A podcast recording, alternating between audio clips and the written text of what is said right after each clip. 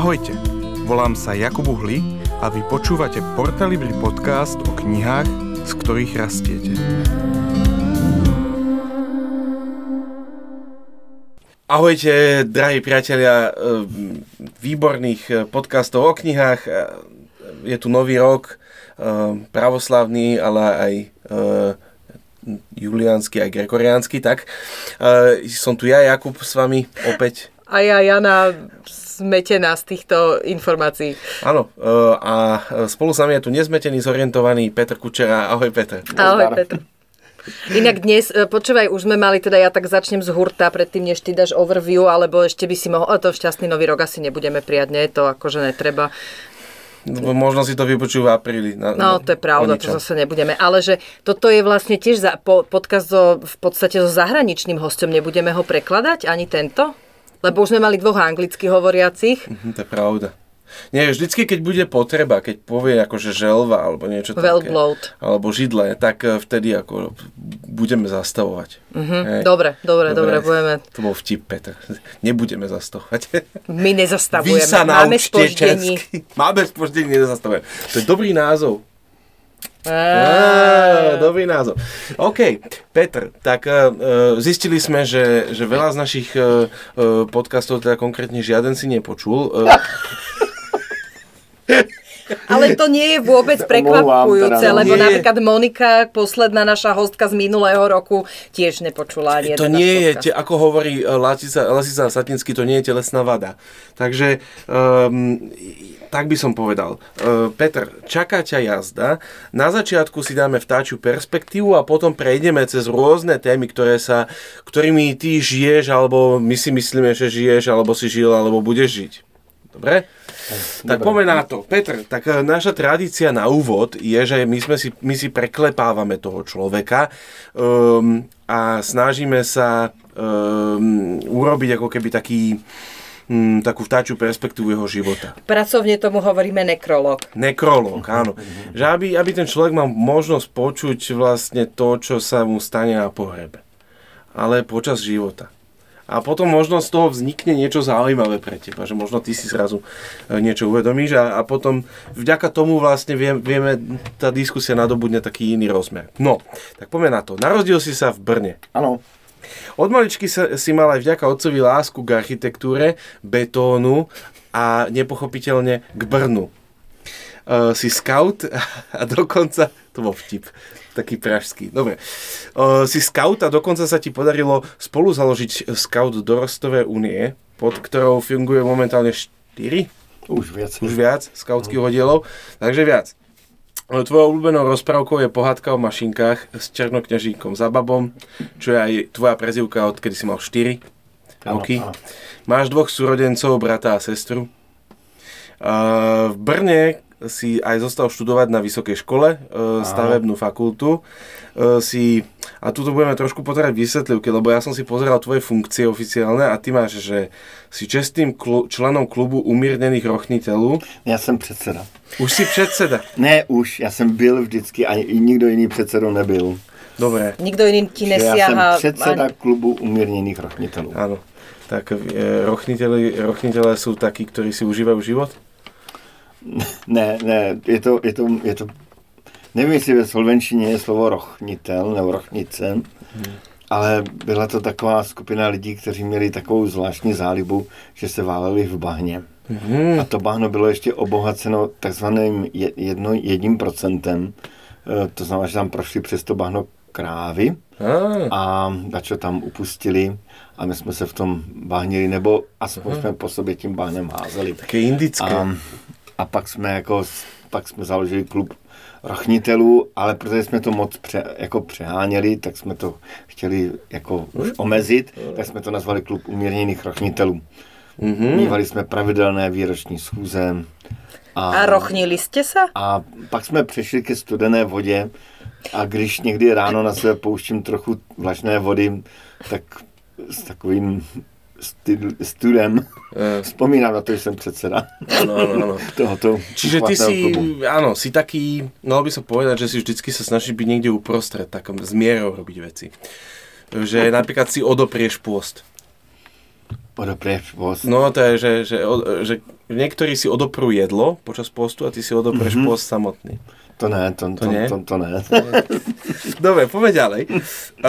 Predsedáš odboru pre prácu s dorastom v CBCS. To už je dávno prič. A už je to dávno, to je tak, dávno, pár mesiacov, nie? Rok a půl, no. Rok a pol. Je to prič. Ano, tak, ano. Tak si predsedal. Ale som ešte stále ako členem takovým fiktívnym. Si fiktívnym, no, to sa nehovorí, vystrihneme. Dobre, poďme ďalej. Predsedáš skupine vážených černých kužat. Cože? No. Už nie? Už si, aj tam si už člen... Čo o černých kužat technic nevím, ne? Ja ani neviem, co to je. No, tak bolo mi to povedané z jednoho zdroja v Českej republike. O tom nevím, jako jednou jsem, ano, je to pravda, že jednou jsem pod dorostence pekl tak intenzivně kuřata, že zčernali, ale o tomto klubu nic nevím. Že jsi se zakecal. Ne, zakecal. Na procházku. A dobre. Ja jsem to tam trochu přidal, aby ano, to hořelo. Dobre, bol si inžinér, učiteľ na priemyslovke. Hej, to ano. Koľko rokov? Len 2 roky. 2, dobre. Si ex-senior Moravsko-Slievského seniorátu. Áno. Okay, čiže to Církev Bratská v Českej republike sa ich delí na 12, 14, 12, možná tak 11. No. Hej, oblastí a pod každý seniorát spadá niekoľko zborov kostolov Církev Bratskej. Ale nejsem ex-senior, že by mi vyhodili. Ja som to tak dôstojne ukončil. Ty si deus ex machina. Dobre, poďme ďalej. Tuto, že predseda spolku Sviedku vržené mrkve. Je, minetu, kde si to našiel? To keby si chcel vedieť. Dobre, čo je to? No to je dobrá história, ale neviem, si sa mám rozkecať.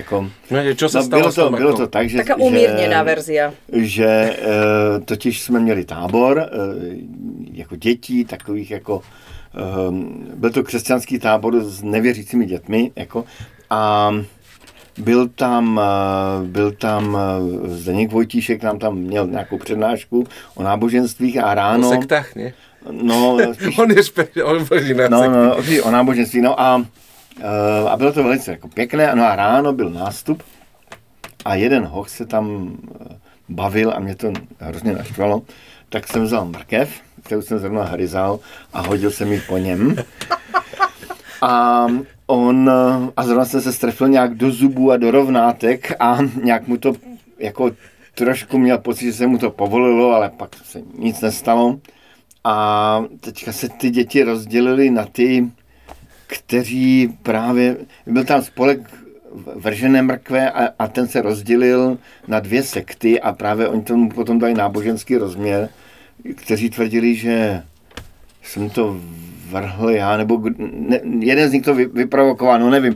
Každopádně vznikly takové 2 náboženské skupiny vržené mrkvem a bylo to takové jako půvabné, no. Ano, něco jako taká akože historie církve. Ale v podstatě bych řekl, že jako ten spolek už neexistuje, ale rád se k němu hlásím teda, no to v bylo dobré. No. Dobre, super.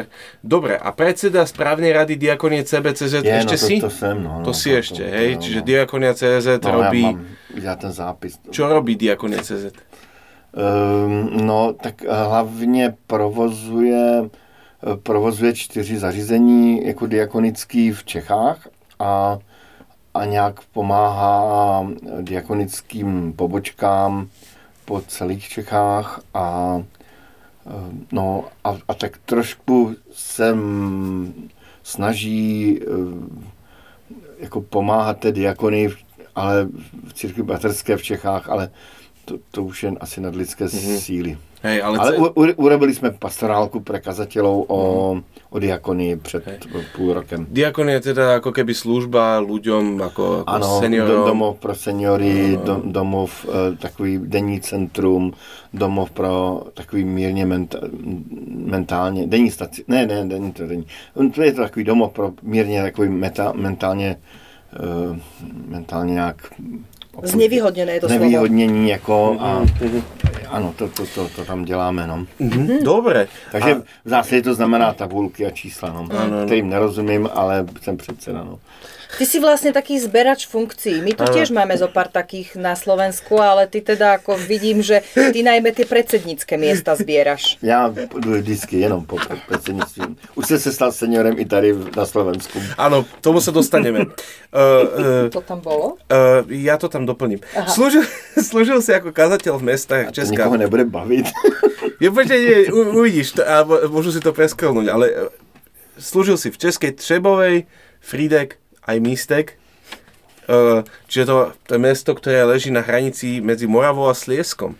A opäť tam máme tú umírnenosť, tú hraň, to ako keby to medzi dvoma miestami, medzi dvoma extrémami. Áno, to som si všiml taky, akože aj tady Bratislava, že to je... Áno, ja len ešte západom a východom. No. Ja len ešte k tým, ktorí majú radi Hanu Zagorovu, tak v pamätnej piesni spieva Proč si mi napsal z Frýdku-Místku, pak si mi napsal z Frýdku-Místku. Takže... Pre takých máš... Pro ty, co neví, kde to je to kousek od Ostravy. Áno. Áno. Keď si bol seniorom, jazdil si za každým jedným kazateľom a pýtal si sa ho, ako sa má. Čiže momentálne si seniorom, teda západného seniorátu... To sa tak nedopatrením stalo. No. Církev Bratskej na Slovensku, ktorá má teda... to je dosť veľa zborov tam, v západnom senioráte. Zároveň si... v zbore Círky Bratskej v Bratislave na Cukore ako kazateľ. Uh-huh. A ešte je tu jedna vec. Zároveň slúžiš ako administrátor zboru na Starej Ture. Na 14 dní, áno. 14 dní už. Dobre. Pravidelne chodívaš na Čundre, to ak si človek nevšimol teda pri tých predošlých veciach, že si teda veľmi rád taký Wanderlust a máš ako keby taký cit pre prírodu a pomalé chodenie. Československú hranicu máš prejdenú, Rumunsko, aj Slovensko, teda Veľká Fatra. Asi víc než niektorý Slovák. Uh-huh. A častěji jsem v některých místech, třeba Slovenské Rudohorie, uh-huh. Tam jsem byl tolikrát. Že... Chodil jsi v sandáloch aj? Ne. Jako když jsem byl mladší, tak jsem chodil v takových těch teniskách, které se mi úplně rozpadaly, že tam visely na takovém jenom proužku látky. Uh-huh. Ale to bych dneska nedělal. Takže nie si ten taký... Nie si český turista. Či nie si český turista na Slovensku, že ty si taký in. No ja som bol přítel pohor, no normálny pohor, preto vymknutí kotníku. Seriózne si bol. No. Mm-hmm. Dobre, potom dlhé roky chodíš pomáhať rôznymi spôsobmi na Ukrajinu, veľmi dlhé roky. Dokonca si ťa tam chceli aj niekto vziať za ženu. Mm-hmm. To je pravda, no. Áno. Raz alebo viackrát? Tam mnohokrát. Mnohokrát, hej. Si tam žiadaný. Vraj si taký tulák, ktorý je rád v teréne, v pohybe, že sa častokrát stane, že niekto príde do kostola a Petr je v teréne akurát. A potom máš ale zároveň si človek paradoxov, lebo máš zároveň rád aj veľkomesto. Ja som sa narodil v Brne, no tak po veľkomeste. To není veľkomesto, teda sice, ale je to zhruba stejne veľké mesto ako Bratislava.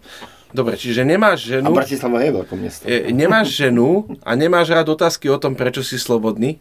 Ale klidne sa o tom môžeme baviť. Ale to bol vtip. Dobre. Ale teda tvojou veľkou témou je, že aj chodíš prednášať na tému slobodný život, single. Oni si mňa pozvou, to ako hej, by to bola moje zábava. Hej. Inak to je sranda, lebo to ťa vždycky, keď je niekto slobodný, tak to, vieš, takéto funkcii, tak vždy na to príde, že nakoniec o tom musíš rozprávať, ani nechceš, ani ťa to nejako ne... Ale vždy sa ťa na to pýtajú. Ale pozor na to, košele si žehliš sám, vieš si váriť sám, rád opravuješ staré veci, dokonca si v kostole opravil šrobovačku a používaš ju. V kostole si pestuješ zeleninu. Ty pestuješ zeleň v kostole? No, v našom na kostole? Balkóniku, ne? Ja na balkóniku. Ja som si myslela, že niekde vo veľkej sále, vieš? Prečo je tam také svetlo divné? Počkaj, že prečo tam je ten kýbel, čo z neho tá voda kvapka? Áno, že prečo tam kvapka voda zo strechy, tak to je kvôli tomu, že to Petr práve polieval kvety rád. Dobre. Okrem iného máš rád trh na Žilinskej ulici. Hej, aj miletička nie je škoda, ale... si sa tam spoznal s niektorými predajcami, už sa poznáte. Keď si prišiel do Bratislavy, svoje auto si parkoval pri Sadienka Krála a raz sa ti však stalo, že keď si k autu prišiel, nevedel si naštartovať a v servise neskôr zistili, že ti niekto chcel z motora ukradnúť katalizátor.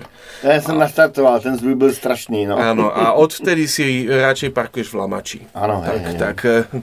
To je... Strážené parkovisko v Lamači. Sestra Balintová mi to tam stráži. Áno, takže to si ty v skrátke. No. Tvoj nekrolog. Tak doufám, že to vystřihnete, preto. Ne, to je strašne zaujímavé. Strašne zaujímavé, lebo sme vďaka tomu zistili niečo. Mm-hmm. Vieš, lebo čo, ak si to náhodou vypočuje niekto, kto by ťa chcel viacej spoznať. No? Mhm. Dobre, Jani, ideš, prvá otázka. Dobre, ja mám, inak som chcela ešte jednu paralelu, ja inak milujem paralely, ale že... Paralely po nemenom. Paralipomenom to mi dlho trvalo, kým som sa naučila a potom to zmenili na knihu Kronik, chápeš, akože, no, tak, ako čo... No nič, že mali sme tu Tomiho Štrbu ako kazateľa, pastora, ktorý ale tiež rád turistikuje. Áno. A prešiel niekoľkokrát také tie týždňové túry robia tak, takže to zjavne tí kazatelia majú spoločné také nejaké črty, že chodia na túry, ne? Tak neviem. Podľa mňa oni ho dostali do starej túry. Tu hej. Lebo, že pôjdeš na túru. Áno, pôjdem na túru. Á, dobre, super. Ale tak na Slovensku, hej, to som si všiml, že je taková skupina takých mladých chalanov, čo... No, radi chodia, no. No, ale teda moja otázka nesmerovala k turistike, ale k tomu, že teda máme poslucháčov, my tak zopárkrát sme už sa bavili, že vlastne akí ľudia nás počúvajú a že možno sú ľudia, ktorí vlastne vôbec nevedia, že čo je to, alebo kto je to, že kazateľ, alebo pastor. Lebo my to tým operujeme, že zbora a teda cirkev, alebo teda tak, ale že takže povedz, skús nám vysvetliť, čo je to kazateľ. Kto je to kazateľ, čo robí, aká je jeho úloha v živote cirkvi. To je dobrá otázka, no. Ja si taky dávám, ale často sa vracím k jedné odpovedi. Jednou jsme se bavili s jedním malým mužem a on mi říkal, víš, my jsme za tebe jako kazatelé ohromně vděční. Ty jsi takový náš šaman. A v podstatě mě to úplně vyděsilo a občas jsem to říkal jako něco záporného, ale zpětně mám pocit, že kazatel je tak trochu jako šaman ve smyslu, že nějak jeho úkolem a lidi si ho platí o to, aby je pozbuzoval jako ve víře, jako jo, a nějak je udržoval v nějakém napětí. Jako obávám se, že to tak nějak jako je. A teďka jsou ti kazatelé různého ritu, takže jako když se třeba dívám na své přátele řecko-katolické, tak vidím, že tam prostě udržuje tu liturgii. No a my to zase evangelici děláme jako především tou Biblií. Mm-hmm. Čiže... Ale že staráš sa o ľudí a zároveň máš na starost to, že... No pak si připadám trošku jako pes honící, že tak jako člověk, ani ne jako pastýř, ale spíš jako, že člověk tak obíhá ty lidi a hledá někoho, nebo ne hledá, ty nemusím ani hledat, kteří jsem třeba dlouho neviděl v kostele, nebo který nikdo neviděl v kostele a máme v členském seznamu, tak a pak nějaký ty pracovníky, spolupracovníky, nebo kdo by byl dobrý na to, aby dělal, já nevím, klopcovněčko. A teďka tak člověk běhá jako ten pes, jako naháňací, no. Inak skočím Jakubovi do jednej otázky asi, ktorú mal, ale že ty si vlastne prišiel do Bratislavy v čase pandémie, to je úplne, že fascinujúce. To bolo na hobby, no. A ja si pamätám, že už potom, keď už tak začali ľudia, lebo však chvíľu teda sme tam chodili len taká nejaká, buď len dvaja, traja, vždycky len málo ľudí. 6 bolo povolených, hej. A potom už tak začalo viacej ľudí chodiť a všetci v tých rúškach, takže ja si pamätám, že ty si hovoril, že poznáš ľudí, nie že podľa rúška, ale teda, že ty ich vlastne vidíš vždy len s rúškami.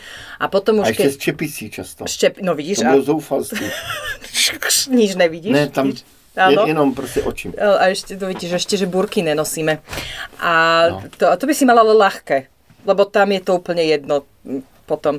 Ale že vlastne ty si potom hovoril ľuďom, to si pamätám, že keď vychádzajú z kostola a že teda akože podávate si ruky, tak on, že kľudne sa mi predstavte, aj niekoľkokrát prídite za mnou, že ako sa voláte. Vieš, že je fascinujúce, že prídeš a teraz keď hovoríš o tom psovi, že čo naháňa tie ovečky, že ty si to mal hrozne ťažké. Hrozne. A mám to doteď si jako pletu některý lidi a vždycky je taková první fáze, kdy jako přemýšlím, kdo to vlastně je a pak takovými bočními otázkami zjistím vlastně, kdo to je. Se mi to vlastně propojí už s tím správným jménem, ano. Ale je to dobré, tak učíš sa, ide ti to. Ideš. Čo je, kto je kázateľ, to sme v zásade zistili. Inak vieš, ako sa volal šamán vo Vitentuovi? Inčučuna. A ten druhý? Tam bol iba jeden. A Kleky Petra bol kto? Kleky Petra bol predsa Beloch, ktorý... nebol Kleky Petra Beloch? Ty si nečítal Vinetua? Nečítal, ale tu už je tá... Kleky Petra bol podľa mňa Beloch, ktorý ale žil medzi Indiánmi, ale neviem, či bol šaman. No a to je jak on, chápeš? Medzi bratislavskými Indiánmi. Beloch, Čech, Moravák. Príde sem. No. Aha. A Moraváci sú pri Slováci, co nedošli na Slovensko, takže... No, tak krásne, si došiel. Dobre. No, poďme ďalej. No tak vieme, čo robíš. Vraj si sem nechcel prísť. A otázka je, že čo zmenilo tvoje... To zase nejaký tvoj tajný zdroj. Áno.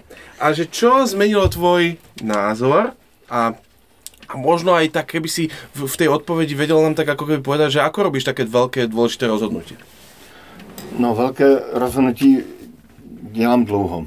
A to si pamatuju, že jsem měl setkání se starším jsem tady bratislavským a oni se ptali, kdy jim dám odpověď. Já jsem říkal za dlouho.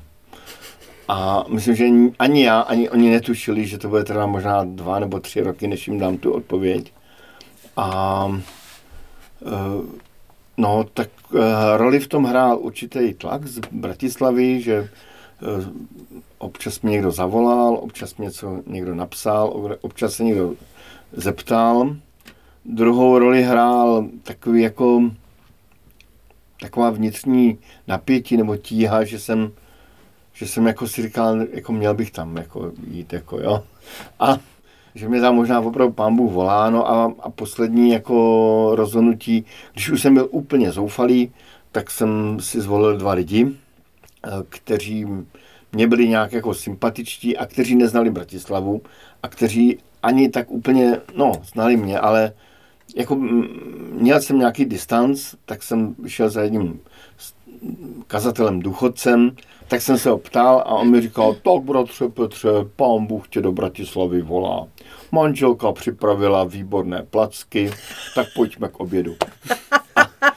A pak jsem se ptal na to svého kamaráda, ukrajinského kazatele, Timotea, a jeli jsme spolu autem, tak jsem popisoval svoji situaci a on mě říkal, nechápu, co řešíš. Já říkám, jak nechápeš? No to je jasný, Bůh tě volá do Bratislavy. A tak jsem mu ještě popisoval zápory Bratislavy a on mě ubezpečil, že asi Pán Bůh má o mě vyšší mínění, než já sám o sobě. A v podstatě tehdy bylo rozhodnuto a já jsem to rozhodnutí jako jet do Bratislavy si dal, já nevím, který to byl rok, 2018, 19, už ani nevím. No každopádně jsem 11:45 v tom roce řekl, že odcházím ze silvestrovské oslavy, protože musím napsat důležitý mail. Přišel jsem domů, otevřel jsem láhev červeného vína, napsal jsem e-mail a rozhodnutí jsem nesplnil, ale skoro jo, protože jsem odpověděl někdy v 1:00 v noci. To znamená hodinu po začátku toho. Hodinu ti trvalo, kým si napísal ten e-mail. Ono to chvilku trvalo, než to... Keď piješ víno pritom. No to práve, že ide potom rýchlo. Áno. Ale čiže nebolo to... Toto je moja taká otázka, taká teraz rýpem, lebo to asi je len filozofické, že vieš, že ako vieš, že teda, že dobre, 2 nezávislí ti povedali, že Pán Boh ťa volá, ale že keď máš ten pocit viny, že, nie že viny, ale toho nátlaku, hej, že volajú ma, asi by som mal ísť. Ja, vieš, že veľa ľudí bolo tlačených a povedali nie. No však to? No, ja niečo vnútri ti nedokázalo... Ja bych ocenil tú vytrvalosť Bratislavy, teda ono im nic nezbývalo, to je potřeba říci, že on se tady moc nahlásili, ti kazatelé, ale Ale oceňuji to vytrvalost. Jako některých to by museli jít do detailů, ale byli někteří, kteří kdykoliv se projížděli jenom kolem Frýdku, tak zavolali a říkali, jdeme na oběd, jdeme na večeři. Mm-hmm. Platím. Ano, platím, přesně tak. A to je pre kazateľa dôležité. Ano, ano, ano. No, dobre. Ten oběd, nebo to platím? Oboje.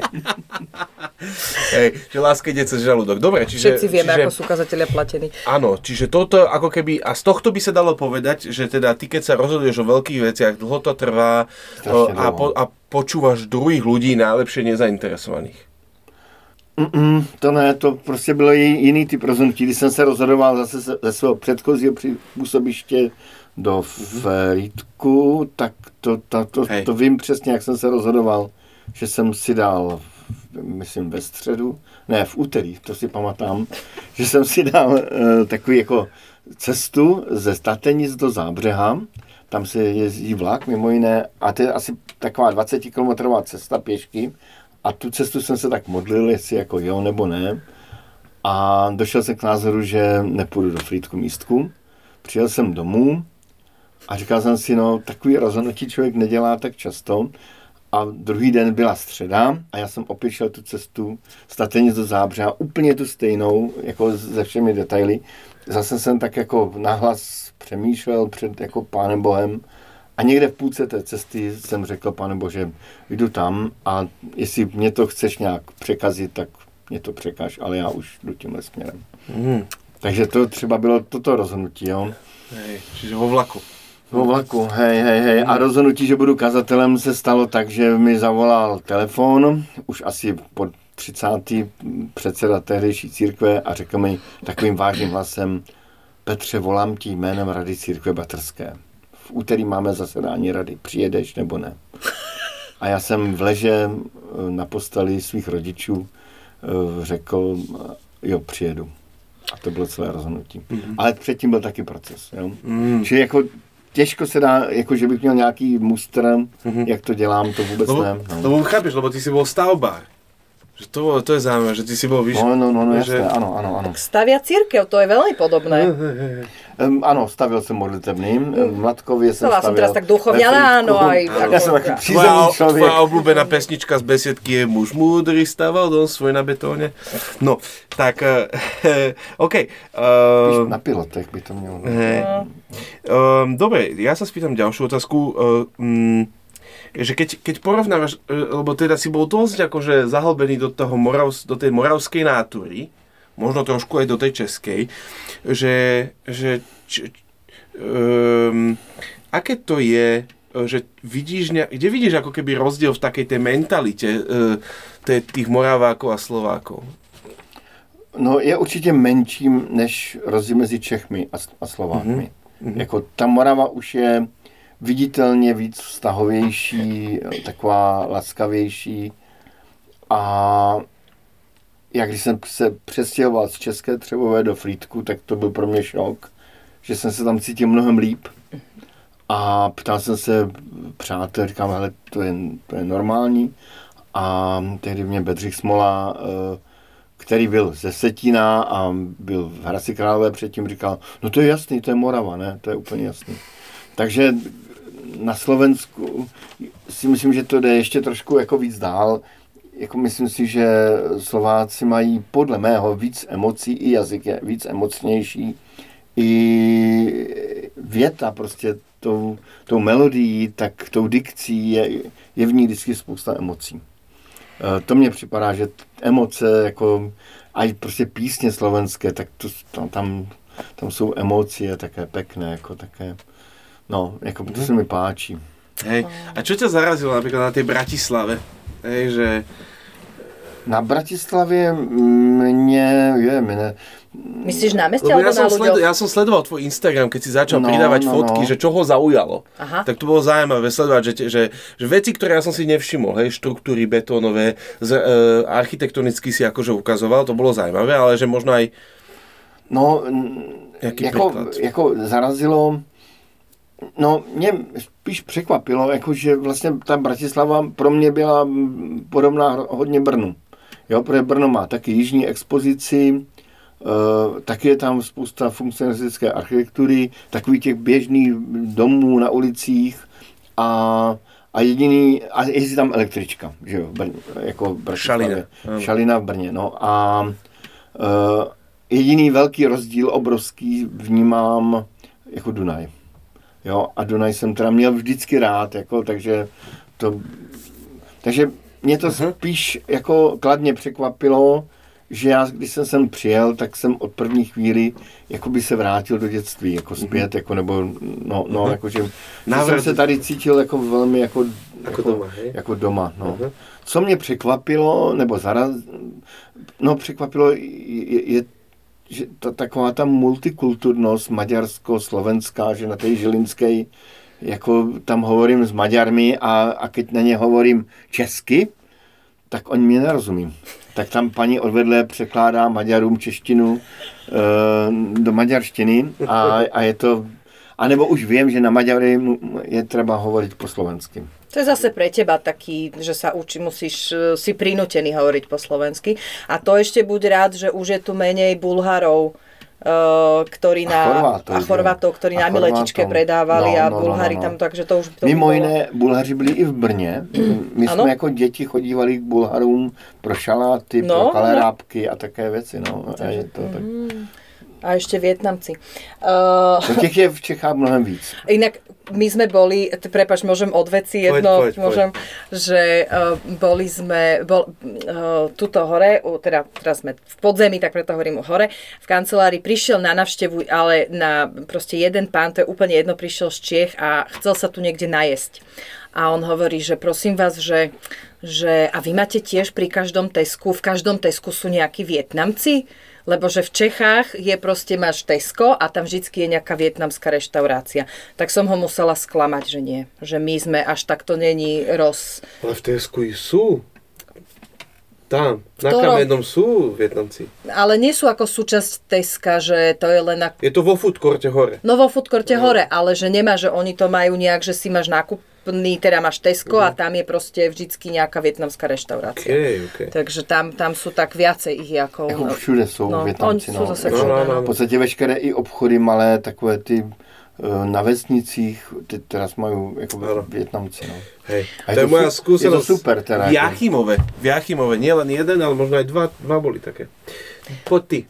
Už si hovoril, že sa ti páči, si povedal, že teraz sa ti naše piesne, naša reč, že sa ti páči, ale máš teda napríklad v Bratislave, že, alebo na Slovensku, že obľúbené miesta, alebo máš obľúbené filmy, alebo obľúbených kapelu, knihu, no to. Tak daleko jsem ještě nedošel. To ne. Ale města, hej, tak to je jasné. Bratislava, ale já už jsem dřív se těšil, že až přijdu do Bratislavy, půjdu na Děvínskou Kobilu. Tam je pěkně. Jako Děvínskou Kobilu mám rád a už ji mám jako i hodně prochozenou z více stran, tak to si myslím, že je jako velmi pěkné místo. Pak teda famózní jsou lužní lesy, kam vždycky na jar ideme jako člnkovač a to je a tento medvedí česnek. Áno, však jasné, ten musí byť. Bez toho není jaro. Áno. Myslím, že teďka už za chvíľku áno, ja už som pozerala u mňa doma na zahrade, že už začína vyliezať. No. Tulipány už sú také vysoké. No. Strašné. Dobre, čiže počkaj, čo tam bolo? Mesto jedlo, kaviareň. Máš nejaké miesto v Bratislave? Ja som teďka objevil jednu kaviareň, ktorá mne úplne uhranula. Ale ja neviem, jak sa menuje. Uhran, tak povedal, on je šaman a ešte ho aj uhranula kaviareň. No, je to... Toto je...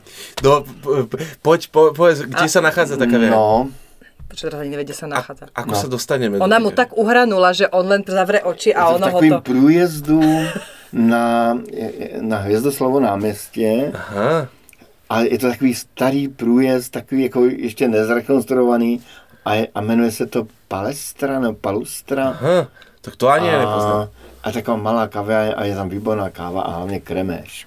To je prostě jako... Kreméš jsem objevil ze Slovenskem a zjistil jsem, že někteří to vědí celkem zle urobiť a někteří robí taky ten ľahký, taky ten úchvatný a tam to mají. Dobré. Takže nech pokračujú. Ideš. Peťku dáš ty. Ja idem. Áno. Aha, to tak pokračuje. Áno. Že teda zase sme pri tých rozdieloch a že ako odpovedaš ty na otázku, že či je Česko ateistická krajina, lebo teda sa hovorí, hej, že tam je viacej, že my sme takí, Slováci sú kresťanský národ, no. Katolický. No, katolický. Určitě jako je mnoho ateističtější, tím jsem si jist, jako Zdeněk Vojtíšek by mě teďka přerazil jako na místě a řekl, že teda nechápe, co jsem jako od něj pobral, ale ten rozdíl je, jako my jsme právě byli na Trnavské univerzitě, na nějakým semináři o fake news, kde právě Zdeněk Vojtíšek měl přednášku a to v podstatě byly křesťanské přednášky, to by vůbec jako nemohlo být na naší běžné sekulární univerzitě a i prostě ty znaky, i insignie, všechno zjevně křesťanské, to by rozdupali Češi. Ta Trnavská je tím špecifická. Myslím, že i na katolických univerzitě, pokud by tam nebyla přímo nějaká katedra, nějaké pastorální věd nebo něco takového, tak by všechno vyznívalo mnohem neutrálněji. Mm-hmm. A i prostě príhovory ráno v rádiu Slovensko, tak jako ráno hovorí jako biskup, já nevím který, no tak to v Čechách možná jednou za týden, a kdo ví jestli, jako jo. Ne, spíš na nějakom vůbec, soukromnom, jako, ne, ale no, ani... tak jasně, tam je katolické rádio, máš proglas, tak, mm-hmm. tak to hej, ale ani na soukromí nevím, že by někde přímo jako byl takhle křesťanský príhovor a to ještě k tomu, když obvykle tam mluví biskup nebo nějaký kněz, tak zase neutrálně, tak jako všichni se máme rádi a ještě si ty rádia vždycky vybírají takový ty kněze, kteří budou mluvit neutrálně, jo? To znamená Tomáš Halíka, on to nikdy to tak jako nezradikalizuje a tím pádem je to sázka na jistotu. Mm-hmm. Mm-hmm. Okay. No, my sme mali inak, ja si pamätám prvýkrát, keď u nás fungovalo Radio Twist, tak vtedy tam chodil ten Jan Suchaň. On mal každú nedeľu na obed, mal príhovor taký, ale tiež to bolo také neutrálne, ale vždycky akože zacitoval aj z Biblii, aj niečo povedal, nebolo to nejako akože... Ale bolo to kresťanské, hej, že bolo to vyslovene, no. že toto bolo a viem, že mama hovorila, že teraz ona počúva, lebo to tak prešlo, počúva Rádio Vlna bez komentára a tam, že tiež je nejaký príhovor, tuším nejaký deň, neviem či každý deň, alebo jeden deň v týždni nejako. Hej, že vlastne ako, u vás je to viacej, že musíš ísť do neutrálneho, že to kresťanstvo ako keby na tom fóre verejnom nie je také viditeľné alebo počiteľné. Ne, to, jako je to vyloženie spíš věc soukromá. Ale že nejsme ateistický národ, tak je zjevný tím, že jako ty lidi vždycky něčemu věří, jako jo, tam je, jako vždycky nějaká víra je, ty šamani a tak, jako jo, necismus, jako, to tam jako je, no, ale myslím, že procento přímo lidí, kteří řeknou, já jsem ateista, je jako víc. Mm-hmm. Mm-hmm. No. Větší, no.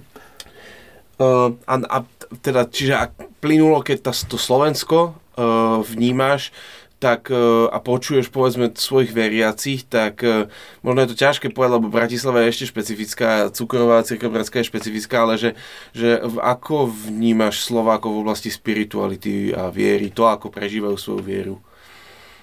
Aké sú zatiaľ tvoje pozorovania za tie 2 roky, čo si tu? No to je teda zajímavá otázka. Zajímavá ve smyslu, že neumím rychle odpovědět. Mne to přijde podobně stejný jako v Čechách snad, aspoň v té komunitě Církvi bratské. Jako možná, jako tam vidím jako větší jako zvykovost, jako jo, že prostě my jsme evangelíci, my jsme chodívali jako do toho kostela, my jsme katolíci, že je tam větší určitě zvykovost. Jako v Čechách se na ten zvyk lidi vykašlali. Jako tam chodí jako do kostela jenom ti, kteří to celkem zhruba myslí vážně. V Čechách zůstala jako zvykovost jedině na ty Vánoce a Velikonoce už ani moc ne. A jo, ta zvykovost si myslím, že je tady větší a na venkově samozřejmě ještě větší a je to i propojený s takovými jako tradicemi, jako jo, s tím No a vůbec ten úplně pro mě úplně nové, tak je propojení nacionalismu nebo národovectví a víry. To v Čechách vůbec nefunguje. Toto spojení, o to se snaží občas husité a vypadá to trapně. Jako. U nás to tiež je trapné, ale... Hej, trapné, ale veľa ľudí to zložuje. No, okay. No ale to je něco nového pro mě, ano, jako určitě to je něco nového. Ale i to množství, já teda si nemůžu nedovolit, můj obrovský objev, že jsem byl v Lutině, na v takovém poutním centru a říkal jsem si, pro pána, proč oni do takového hezkého areálu dali jako sadu, já nevím kolika, 8 záchodků veřejných.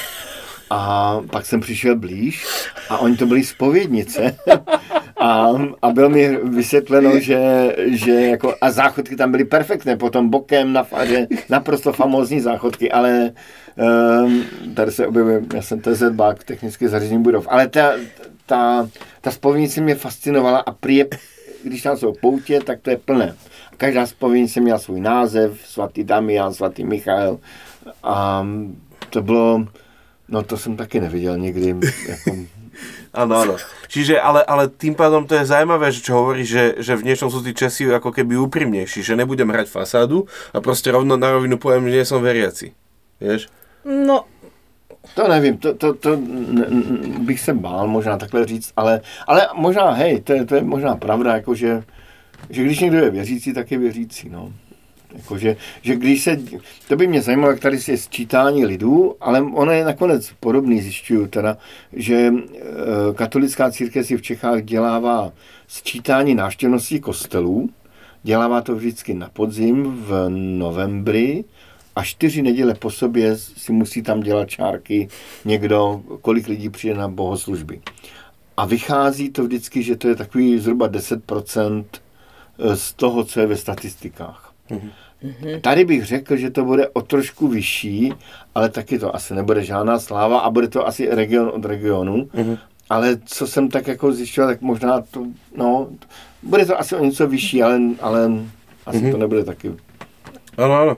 No a keď teda vidíš túto realitu toho, že je tu zvykovosť, ľudia síce chodia do kostola, ale nevieš reálne, že čo je vo vnútri, samozrejme, čo sú tie vnútorné motivácia. Čo by si povedal, že je, to je taká trojitá otázka, že jednak, že čo je podľa teba tá rola tej cirkvi, povedzme, môžeme to zúžiť a dajme to, že na tú Církev Bratskú, a čo teda je taká výzva jej a že kde ako keby ona môže byť pôsobná, môže pôsobiť. Čo je... To je rola tej Církve Bratskej, čo je nejaká jej výzva, čo riziko, hej? A kde môže ako keby pôsobiť ona? No tak Církev Bratská aspoň patrí do toho, v tom spektru protestantských církví k těm evangelikálním, takže si myslím, že rola církve by měla být ve společnosti nějak odrážet Krista, Kristovo učení, Kristův příběh, jako příkladem, slovy, činy. To si myslím, že je hlavní role, ale to si myslím, že není jenom Církev Bratské, to by měla celá církev jako takhle dělat. Hej, já jsem to zúžil. Přátel jako katolických, no, bratří katolických a sester.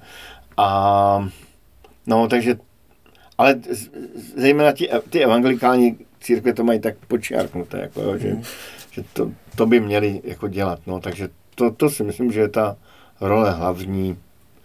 No nějak, aby byl Kristus viditelný, jo, to bych tak jako viděl tu největší roli. A co byli ty další? No skús povedať, ale že toto by malo byť, hej? Ale že čo, že keď sa pozrieš na tú církev, tak vidíš, že má nejaké silné stránky a potom má nejaké rizika, hej? Že v dnešnej dobe, že čo sú také tie pole pôsobnosti, čo ona vie ponúknuť, čo vie dať tejto spoločnosti. No, tak... V Bratislave. No. Bratislave, no. Jako furt si myslím, že může nabízí nějaký jako vztahy, nějaký společenství, nebo by měla nabízet. No to je takový... to už je velice, jako zacházíme do detailu jako toho sboru, kde jsem kazatelem, jo, což se bojím jako o tom nějak mluvit, protože ten tak sbor... Zkus snívat. Predstav si, skús dať, že sen. Jo, snívať. To by si mohol, to môžeš. To je lepšie. To je snívať, No, tak jako asi bych si představoval otvorené dveře, ne pevné dřevěné tlusté dveře, ale úplně otevřené dveře, kam lidi rádi přijdou a ví, že můžou svoje životy proměňovat obrazu Krista. To bych si takhle jako já představoval asi. A to by byl můj sen, aby lidi sami přicházeli, jako, abychom je nemuseli lovit jak sofistikovanými metodami, ale aby sami jako přicházeli, nebo jenom malinko jsme je nasměrovali jako šipku, nebo ty dveře otvorené. To by byl můj sen asi největší. No. OK. Ale...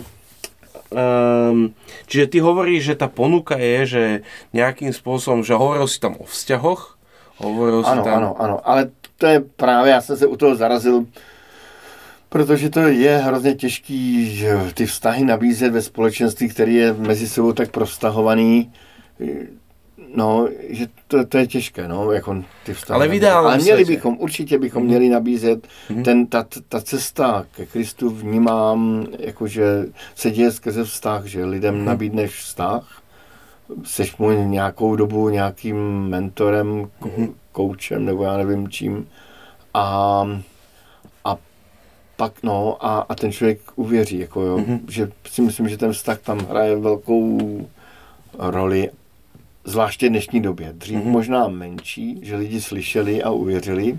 Dneska je to složitější, že lidi potřebují vztah. A to a riziko... Ale pak jsou teda lidi, co ten vztah fakt zase nechcou. No. Jako to, tak v tom je to těžké. No. A to riziko, to by si povedal, že je čo? Že riziko církve? Alebo ohrození. Ohrození, no. Jako, určitě jako první je, že se uzavře do svého světa, myšlenkového, vztahového, zejména. Jako myšlenkové se asi vždycky musí církev uzavřít nějak, jako trošku aspoň, jo, protože jinak by to bylo takový všeobecný povídání. Ale myslím, že ten vztahový svět, to si myslím, že vnímám velký jako problém, že se nerozvíjí ty vztahy dál, skrze který se to evangelium dá komunikovat. A druhý riziko, který já vnímám, a se kterým vždycky církev bude jako zápasit, je takový rozředění toho, čemu věříme. Jo? Do takového, buďte všichni hodní, buďte k sobě laskaví, usmívejte se, úsměv pomůže v životě. Jsme všichni jako krásné děti, podívejme se, jak máme krásné tvářičky. Ten Ježíš, ta jeho něžnost, pojďme se rozplakat u těch jesliček. Takový jako kidy, který já nemám rád vůbec, no, nevím, jestli ve slovenčině kidy. Kidy, ano.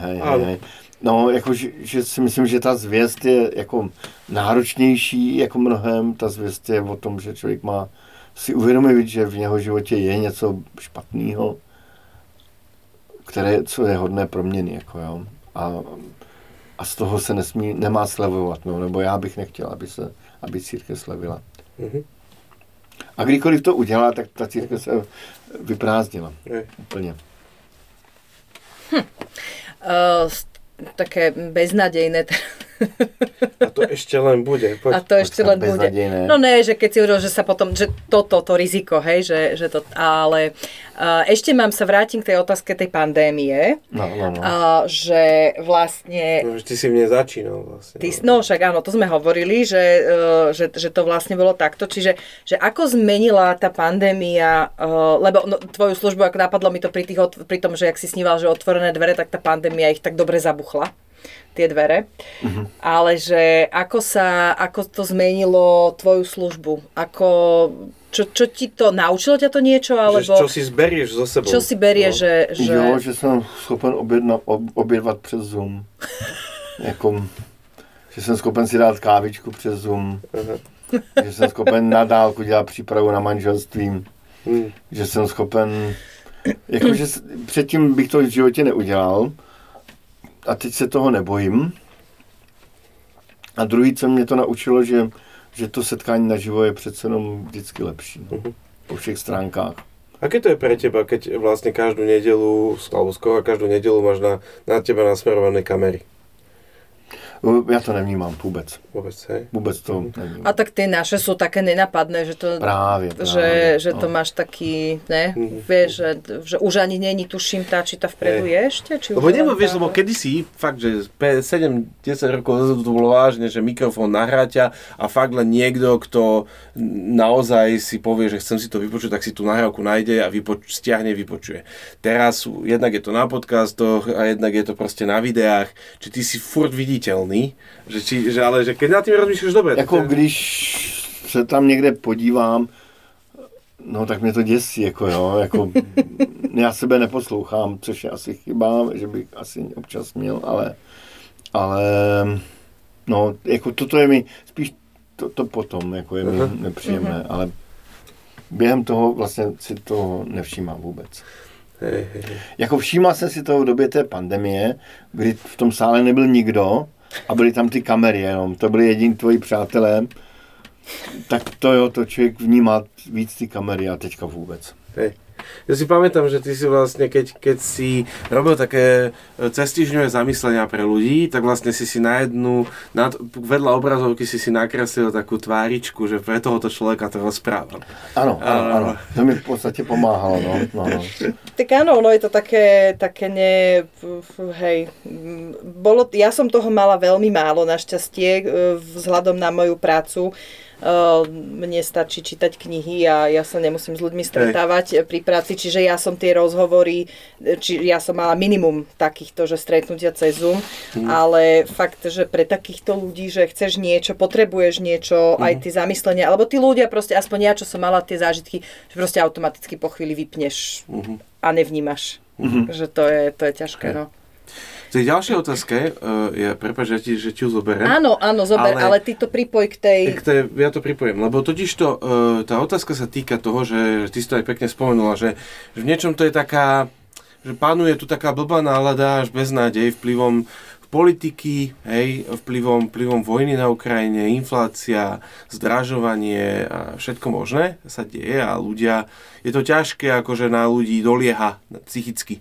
Počujem to často aj od seba samého. A vieš, aj tento minulý týždeň sme si s kamošom robili také myšlienkové cvičenie, že sme si predstavili, že čo bude o 5 rokov.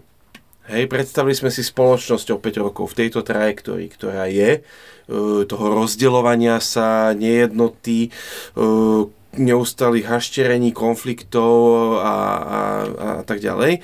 A teraz, že predstavím si tohto človeka o 5 rokov a tohto, hej, a tých starých múdrych o 5 rokov budú tu ešte, hej, a že všetko ako keby, a sme si tak hovorili, že wow, že toto bude naozaj výzva.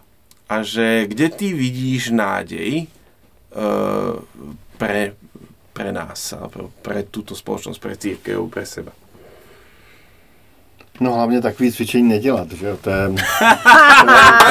blbost toto dělat, protože to akorát člověka přivede do větší deprese. No nepriviedlo nás to, my máme svou odpověď, ale já jsem chcel počuť tu tvoju. No, to jako poslední rok jsem bombardován otázkou, kde brát náději, jako jo. Ano. Jako a opravdu na komfore si bombardovali. Z různých strán mě to lidi jako v kázních je třeba hovorit o naději. O čem uděláme kázně? O naději. Je potřeba rozhovor o naději, konferenci o naději. Jako stále jako naději, jako no já mám hrozné názory. Ty nechceš hovorit o naději? Prostě no, bude konec světa, no. Já s tím žijem od 14 rokov. Jo, no. Jako, že já tu naději vidím, já si dokonce myslím, že ta křesťanská naděje jako je upřená tady jako k tomu, že jednou, to je možná zdroj naděje, no, jakože, že to, co to špatné prostě zanikne, to dobré zůstane, to zlé bude potrestáno, to dobré bude oceněno. To je asi pro mě jako naděj jako toho konce světa. No, jakože že to, co děláme, to, co se snažíme a to, co nám připadá, že nikam nevede, že to nějaký smysl má, jako, že to někde Pán Bůh jako sčítá, že tam má svoje jako počítadla a že má smysl i, jako, že, i z historie je zjevný, že dobrý věci dělala v podstatě jenom malá vrstva lidí, malý segment lidí, ale Pán Bůh tomu nějak požehnal a ono to mělo dobrý vliv na celou společnost. Jo. Takže v tomto je asi jako moje naděje, jako no a do budoucnosti, no to se člověk, jako přiznám si, že já raději o té budoucnosti moc jako nepřemýšlím, nebo no, dokonce se někdy i směju všelijakým těm prognostikům, kdo prorokoval, že budeme v roce 2022 ve válečním roce.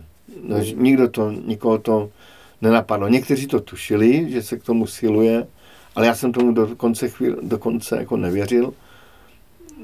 Nevěřím moc těm prognostikům.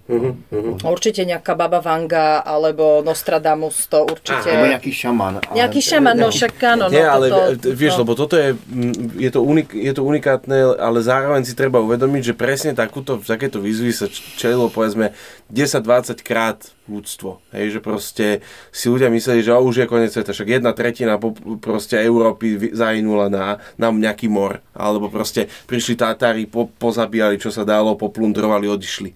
Hej, alebo že máš kopec takýchto momentov v histórii, že si myslíš, že tak odtiaľto sa už my asi nevyhrávame. A zrazu sa niečo stalo a zrazu to funguje ďalej. Hej, že môžeš to vnímať aj takto, že my nemusíme vnímať samých seba, ako že sme na konci dejín. No. Nemusíš, ale máš vždycky, podľa mňa je to taký ten tvoj osobný, hej, že proste máš deti a vnímaš to, že proste dobre príde ten mor. Áno. Ale... Má cenu mít děti vůbec, že jo? To má cenu mít děti, presne. Hrozně častá otázka lidí, jako má cenu v dnešní době, to je ten environmentální žal, takový jako... No, a toto. No a právě jako v tom si myslím, že ten křesťanský pohled na to vykoupení, stvoření furt má svoji hodnotu, ale je mi líto lidí, kteří tohle nemají. Ti musí propadat mnohem větší naději, anebo takovým pseudonadějím, že bude krásně, bude líp, něco si pustí, já jsem byl na Bedároch tady jako před týdnem a tak ten závěr, že je takový jako, prostě bude líp, jako bude hůř jedině jako teda, no. Jednou povstanou moudří a tak dále, no. No, hej, vidím, dneska jsem něco čítala, ono nič, dobré, ne, toto, ale počuj, ty beznádej. Áno. Ja by som preskočila. A dajme nádej. Dajme nádej o našich knihách. Hej, dobre, čiže nechceš už, len ti poviem, že čo preskočíme. Aby ti to bolo ľúto napríklad. Hej, nie, ale nie, akože toto preskočme, máš pravdu. To som taky říkal. Hej, akože nie, lebo mňa zaujímali, vyberem z toho len dve otázky. A tebe jednu a potom prejdeme na knihy. Ty si vyber otázku číslo 16 a ja... Jaj, áno. Takhle toto chodí. Áno, lebo to je tvoja otázka, ktorú som chcela spýtať. Áno, dobre. Ty si chodil veľa na Ukrajinu, my sme to spomínali, ale chcel som to len doklepnúť, že ty si tam chodil pomáhať ako? Čo si tam chodil robiť? No, to měl celou historii. Nejdřív jsem tam jel jako turista do hor. A to tam začal mít okamžitě rád, protože to byla krajina podobná té karpatské, rumunské krajině, ale s lidma jsem mohl mluvit. To bylo super, to bylo krásné. V tom Rumunsku moc jako se nedomluvíte, no. Potom jsem tam jezdil jako doprovod, takzvané, jako takové balíčkové akce, že tam vozili balíčky pro děti na Vánoce. A potom jsme to rozšířili nejenom pro děti, ale i pro dospělé.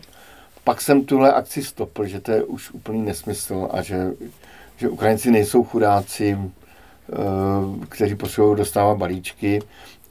A říkal jsem, že spíš potřebují peníze.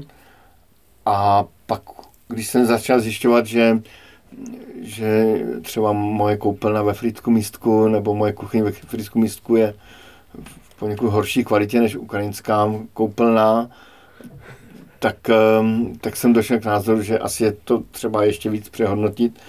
Že ty balíčky potřebuješ ty. No, ano, to byla jedna pověstná akce, kde hospodář sboru, který tam s náma byl, tak říkal, pojďme ty peníze dát kazateli, ten je z nás nejchudší. To když jsme tam obcházeli takový ty otrokáři, klienty, oni jim říkají, tak to bylo hrozné, ty auta jejich, oni se mi, tak předseda tamní církve říkal, tak Petěr, přijedeš zase tím svým favoritem. No, oni tam všichni měli takový bouráky naleštěný a já tam prostě favoritem. Ale dovezlo mi to úplně stejně jako ten jejich bourák, jako kamkoliv. No. Na Zakarpatí. Na Zakarpatí, no. Ty si tak rád šel autom s mou sestrou, že? Těž, no, to bylo krásné. To bylo toto, hej? No, mnohokrát jsem tam byl autem, no a... Ale potom teďka se ta pomoc, no teď ne, ale před válkou se ta pomoc omezila na lidi onkologicky nemocný, kteří mají nějakou životní perspektivu před sebou. To je úplně strašný, co vyslovuju, ale je to tak, jakože ideální, to je hrozné, ale ideální příjemce pomoci byl pro mě nějaký muž, žena s dětmi, kteří jsou onkologicky nemocní a oni si tu léčbu tam platí 100%. Jo, čili jako kdo tady nadává na slovenské zdravotnictví, tak je úplně mimo. Prostě každou chemoterapii, každý ozařování, každou operaci si musíte platit. Takže já jsem tam vozil vlastně, nebo vozím dodnes peníze tady těmto jako nemocným lidem. Pak když v roce 2014, 2015 to Rusko tak hybridně napadlo Ukrajinu, tak jsme vozili peníze do církví a pastorům, vyloženě na podporu pastorů na tom východě, mimo jiné i do modlitovny Mariupole, která je dneska rozstřílena. A teďka s tou válkou už je to zase úplně jako jiné. Jako... Jaké to bylo pro teba tam být? Ty jsi tam byl kolikrát počas vojny? Já jsem tam byl jenom dvakrát počas vojny a jenom v tom Zakarpatí, takže jsem nic zvláštního neviděl. To je vlastně, to jsou města, které mají že 12 000 a teraz mají 24 000 obyvateľov. No, ano, všude jsou utečenci, všude jsou vojáci a všude jsou plakáty, zvítězíme Ukrajina, Balšaja. A je to zbožný národ, takže Bůh je s námi jako vždycky, nebo Bůh dá, jako před Bohem se neukryješ, tam Putin a předtím před Bohem se neukryješ a takové. Jako, ale ty Rusy jsou taky zbožný národ. No teraz, dobré, no, nič to už. To raději neotvírejme. No... Teď, alebo Boh je ruský, skôr by som povedal. No, Boh je Rus. Áno. A tá druhá otázka, ktorú som chcel položiť, je, že toto je to, čo teda zažívaš teraz, hej, alebo že čo si tam prinášal, tak bola tá pomoc tým kazateľom aj tým zborom, ktoré vlastne... Ale nutno říct, že ja som tam vždycky tam jako spoustu věcí přímo, jako od nich, za prvé jejich pohostinství, já jsem tam trávil i studijní volna, všechna jsem vždycky na Ukrajině, ten přístup k životu, taková ta drsnost jejich, taková to, že se nepiplají nějak ve svých pocitech, prostě takhle to je. Zemřel ti manžel, tak se s tím vyrovnej, takhle to je, prostě je v nebi a hotovo. Jako o čem tady přemýšlíš. Ale pritom majú zmysel pre lásku, že vlastne ti tie ženy ti akože povedali, že... Zulíbají, bratří vás... Jak sa ti podarilo odmietnúť? Aspoň povedz jeden príbeh, ako sa ti podarilo... Ne. Nemôžeš to odmietnúť? To sú strašné príbehy, ako, že som veľmi utíkal, ako, že som prostě nasedl do auta a řekl hospodáři, jeď. A on jenom říkal chudáku a přidal plyn, no, jako... To je do nějaké dobré české komedie. To. Ne, tam je taková zásada, jako, že něco hlubšího přijde až potom. Jo, takže to znamená, prostě pokud se ti ta holka vyloženě nelíbí totálně, tak si ji rychle vem a pak to nějak přijde samo. Ty veďo. No, za 3 dny jsou schopni udělat svatbu. Kamarád můj si vzal svoji manželku, žil spolu dodnes za 3 dny. První den se mu zalíbila, druhý den ji ukázal své mamince a třetí den byla svatba. Prostě to nějak neřeší. Nějak to je úplně jako opak tvého rozhodovacího modelu. No, a mladí se tam berou, že tam takový chlapec tam ke mně přišel, jako, tak jsem ho zdravil a chtěl jsem se ptát na Malaďoš a on mi ukázal svoji manželku. Jo, a jemu bylo 18, manžel jsem myslím 17. No a tá, moja posledná otázka. Predtým než... Nikto ti neverí. Ale je. Dobre. A tá otázka je znie, že keď ty pomáhaš teda aj na Ukrajine, aj v Čechách, aj na Slovensku, ako keby sa bavíš s tými kazateľmi, že je, asi zjavne tí kazatelia čelia rôznym stresom, tlakom znútra, zvonka, že tak skús opísať, že jednak, že čo sú tie také ťažké veci, ktoré kázateľ zažíva oproti teda iným zamestnaniam a že ako si ty premýšľal o tej pomoci, že ako sa dá kázateľom pomáhať, lebo vieme, počuli sme aj v iných cirkvách, ale aj v Cirkvi Bratskej, že veľa z nich ako keby je alebo bolo tak vyčerpaných, že aj vyhoreli, aj skončili. Že čo ako keby je tá... A teďka to je otázka na ukrajinské kazatele, nebo na obecne, dajme obecne ako na kazatele? Dajme Slovensko, nie, zúžme to. Lebo na Ukrajine teda to som počul už, hej, že oni sú vyčerpaní. Lebo tam som počul, že dokonca že robia že 16 hodín denne. Potom si trošku niečo urobia, oddych, spia a znovu robia. No, to je...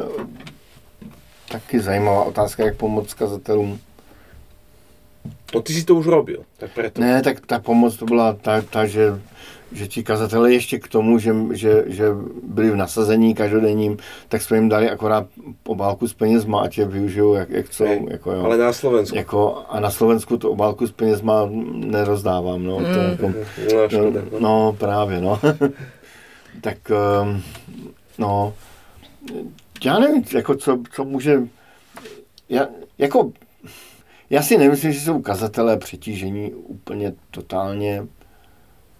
Já jsem měl, nebo už ho nemám, jako, ale jednoho kamaráda, jako pravoslavného kněze. A ten tak jako si zapálil cigaretu a natáhl, říkal, víš, my faráři, a natáhl si podruhé. Tak jako labužnicky vyfoukl ten dým a říkal, my musíme být hlavně v pohodě. Jako, no. A tuto větu si jako pamatuju a je to jako dobrá věta, no, takže no já přemýšlím, co by asi mě pomohlo. Lebo sú takí, vieš, aj u nás na Slovensku teda, že aj mladí kazateľ alebo mladí kazatelia teda, hej, že proste, ja neviem, je to, že veľa robia, alebo že nemajú tú podporu, ktorú by potrebovali, alebo je to vnútorné, vnútorná záležitosť, no.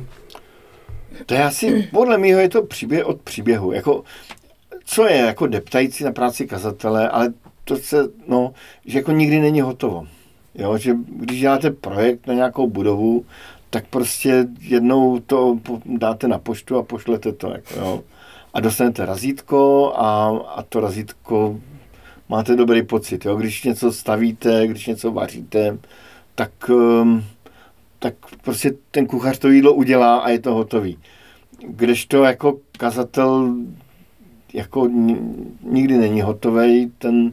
To tak jako ta stavba, nebo nestavba, ta církev tak nějak buď to roste, neroste pod jeho, jako za jeho pohledu. A to si myslím, že je jako nepříjemný, že nikdy není hotovo. A ještě k tomu to někdy jako lidi můžou i upřímnou snahou ještě to dílo nějak jako ničit, jako jo, jakože... No, že to může být jako nepříjemný. Pak další jako nepříjemnost je, jako že člověk vidí, jak si lidi sami ničí životy. Jako, jo. To je další asi jako nepříjemná věc. Tak, a jak v tomhle jako pomoct? To bude asi celá hromada jako otázek. Určitě učit kazatele nějaké asertivitě, uklidňovat kazatele, že prostě jako... To už stačilo a není potřeba dělat jako víc.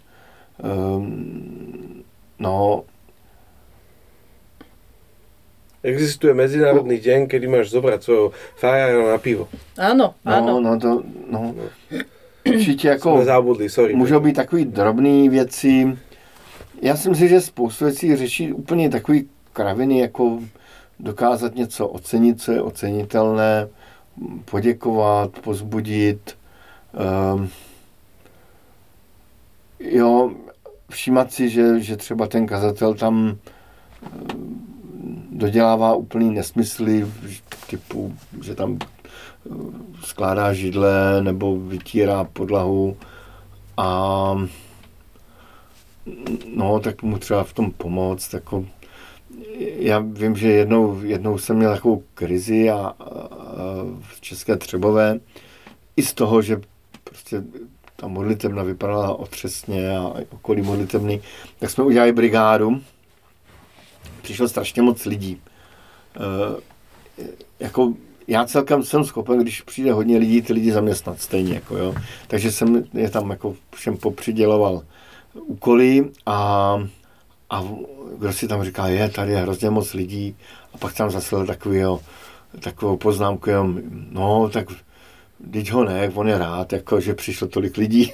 Jako, jo, jako, že to bylo takový jako hezký. A já jsem byl fakt rád, mě to třeba dodnes jako na ten den vzpomínám jako na hrozně hezký den. Zaprvé tam byla hezká atmosféra mezi těmi lidmi. Udělalo se i to, co se jako nikdy neudělalo, ani neplánovalo udělat. Vím, že jsme tam rozbili takový otřesný hnící betonový bazének.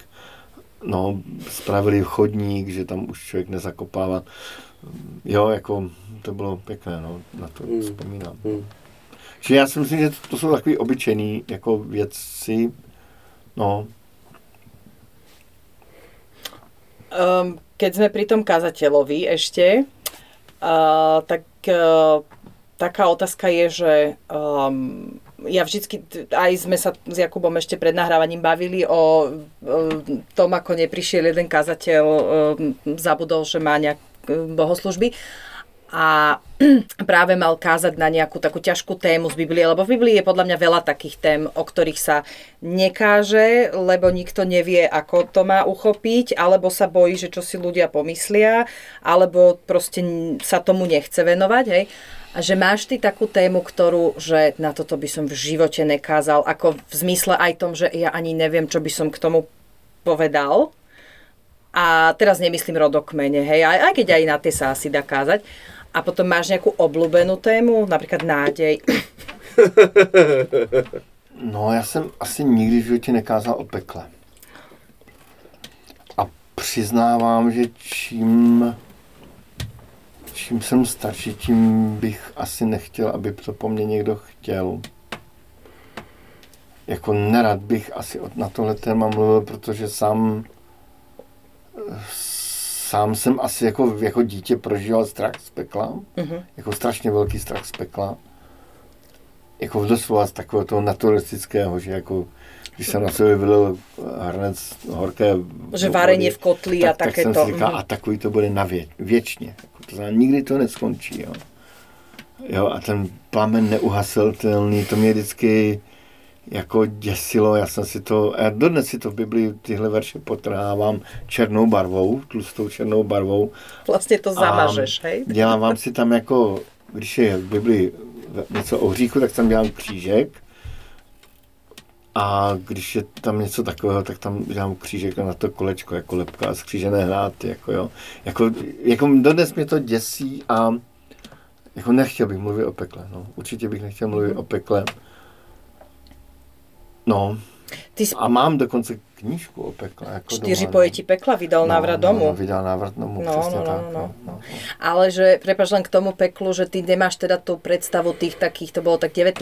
storočie, keď sa kázalo, že ak sa neobrátite, pôjdete do pekla, vieš, lebo to by mohlo tak akože byť takom. Ještě jako nedávno se to takhle jako tvrdě jako vyučoval. Teď, jako ta doba je měkčí, mnohem měkčí. Ale jo, já jako znám jednu sestru, která uvěřila tak, že její syn přišel z besídky nedělní domů a strašně plakal. A ona mu říkala, co se ti stalo? A on říkal, no maminko, já jsem strašně smutný, protože ty půjdeš do pekla. Jevináčky. No a tak maminka ho nějak jako uchlácholila, no ale i tahle otázka zůstala v hlavě jako, jo, a začala ji řešit. A dnes to je taková oddaná jako křesťanka, kterou zřejmě ani nenapadne, že by mohla jít do pekla, jo, ale toto byl prostě bod, kdy její 10letý syn jí plakal jako v klíně. Maminko, půjdeš do pekla. To tak, ale... jako, kdyby to někdo vzal z dnešních novinářů, tak by řekl jako prostě manipulace dětí a já nevím, necitlivost a no, ta doba není tak dávno, kdy to bylo necitlivý, kdy spousta věcí bylo necitlivý, jako, no. Mm-hmm. No. A čo je teda, daj pozitívne? A pozitívne, no, to je zajímavé, pozitívne, no, tak jako co, k čemu se asi jako vracívám, tak je právě ta jako proměna, no, v Kristu, jako ta změna. A vracím se kvůli tomu, že tu proměnu moc nepozoruju sám na sobě, jo. Takže, jako, proto je to asi moje věčné téma a, no, a vzhledem k tomu, že to kazatele ani moc nepozorují na lidech, tak mají furt o čem kázat. A teďka, jako, je vždycky, jako, věc, jako, jestli teda kázat, jako, stylem buďte hodní, nebo nabízet něco víc. Jako, kazatel může buď to lidi kladně motivovat, že jako je to dobrý s nima a že už jste v Kristu nové stvoření, anebo náporně, že říkáte jako ještě nejste furt to nové stvoření, jako měli jsme už dávno být. A to napětí mezi tím je jako asi základ jako práce kazatele, no. A takže toto je asi jako moje oblíbené téma, ale pak jako jsou jiný téma, třeba jako k čemu se rád vracím, tak jsou přísloví. Dokonce jsem dělal takový projekt, že jsem si je třídil. Mm-hmm. Přísloví podle toho, jako o čem je, a byl jsem třeba velmi překvapen, že spousta přísloví v biblické knize přísloví jsou o hospodaření a o bohatství. A že bohatství knize přísloví je velmi kladně podávané, že to je vlastně dobrá věc. Jako a když je někdo bohatý, tak to je vlastně znamení toho, že dobře hospodaří, že to vie. No. Dobre. Tak to jsem byl překvapen třeba, tak kniha Přísloví je mm-hmm. veľmi, veľmi jako pekná. Iba, že by len nádej byl na dobré čepí hnízdo napríklad. No to jsou právě ty záludnosti, no. Knihy, hej? Poďme ku knihám. Bol si v našej knižnici. Bol som.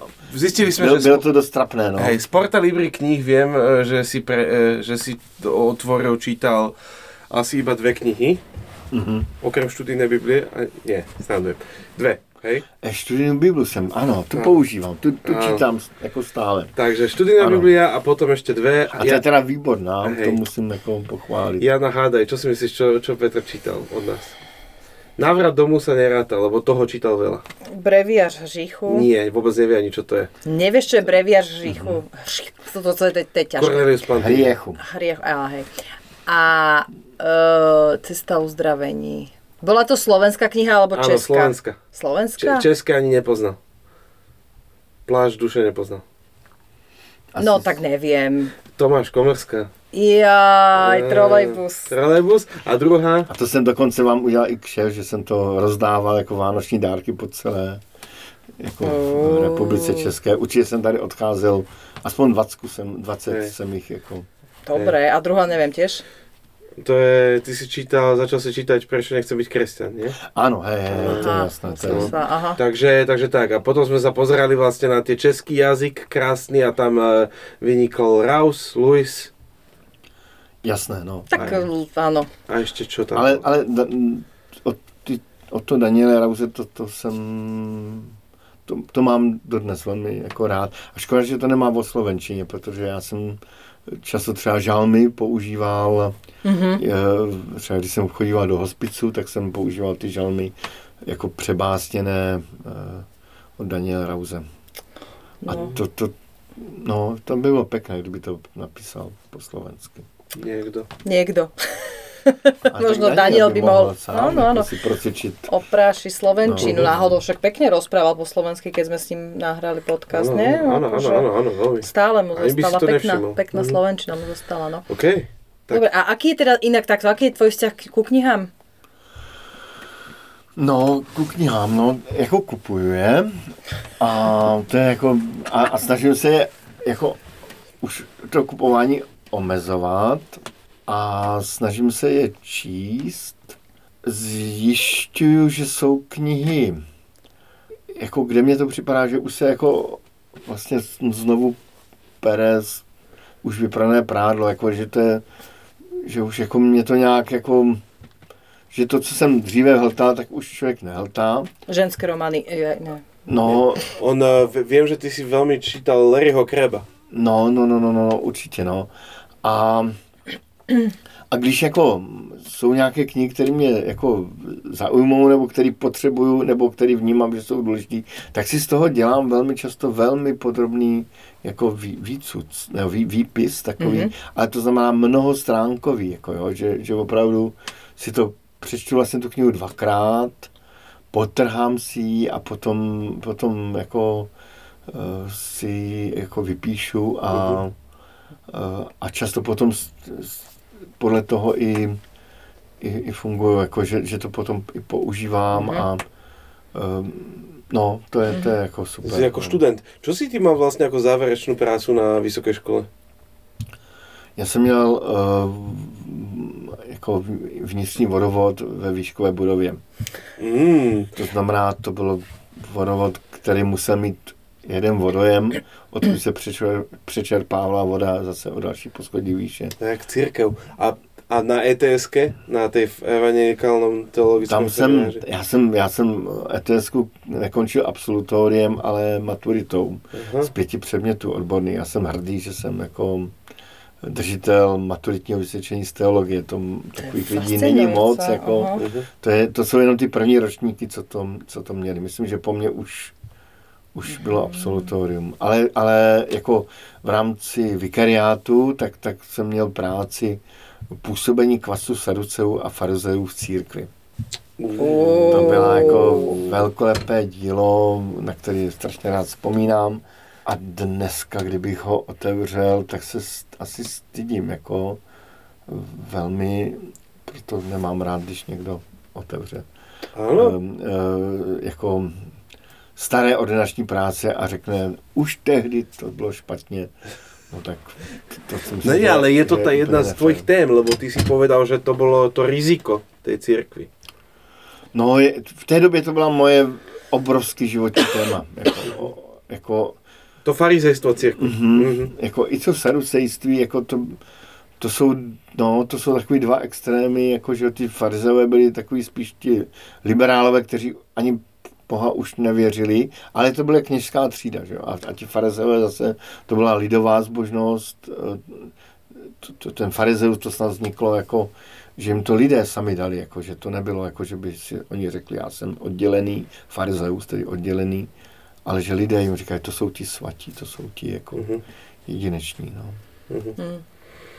A pán Bůh před obojím jako varoval, jako, že obojí je vedle. Super. Vedle ako jedle. Ďakujeme veľmi pekne, Petr, za tvoj čas. No, ďakujem za príjemné popovídanie. Končili sme, dobre. No, končili sme kvasom, ale... Kvasom. Hej, to je... urobte si doma kváskový chleba, možno pri tomto podcaste to aj stihnete. Alebo si kúpte ukrajinský kvas tady. Prodejne východne českých, ne, ale východoevropských potravin.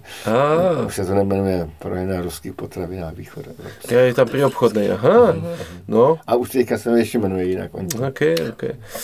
Stratégia marketingová. Dobre. Však už není ruské vajce, ne? Ani ruská zmrzlina, či? Dobre. Dobre, tak ďakujeme veľmi pekne. V najbližšom pol roku nás čakajú fakt zaujímavé podcasty, na ktoré sa tešíme. Veľa rozhovorov s veľmi akože všestrannými ľuďmi, teda sme naplánovali. A zároveň sa teším aj na budúci týždeň, kde vám poodhalíme z toho, že ako bude vyzerať na tento rok z hľadiska toho, čo vydáme. Aha, tak, to som aj zabudla. Aha, áno, tak na to sa teším. Tak o týždeň sa počujeme. Ahojte. Čaute.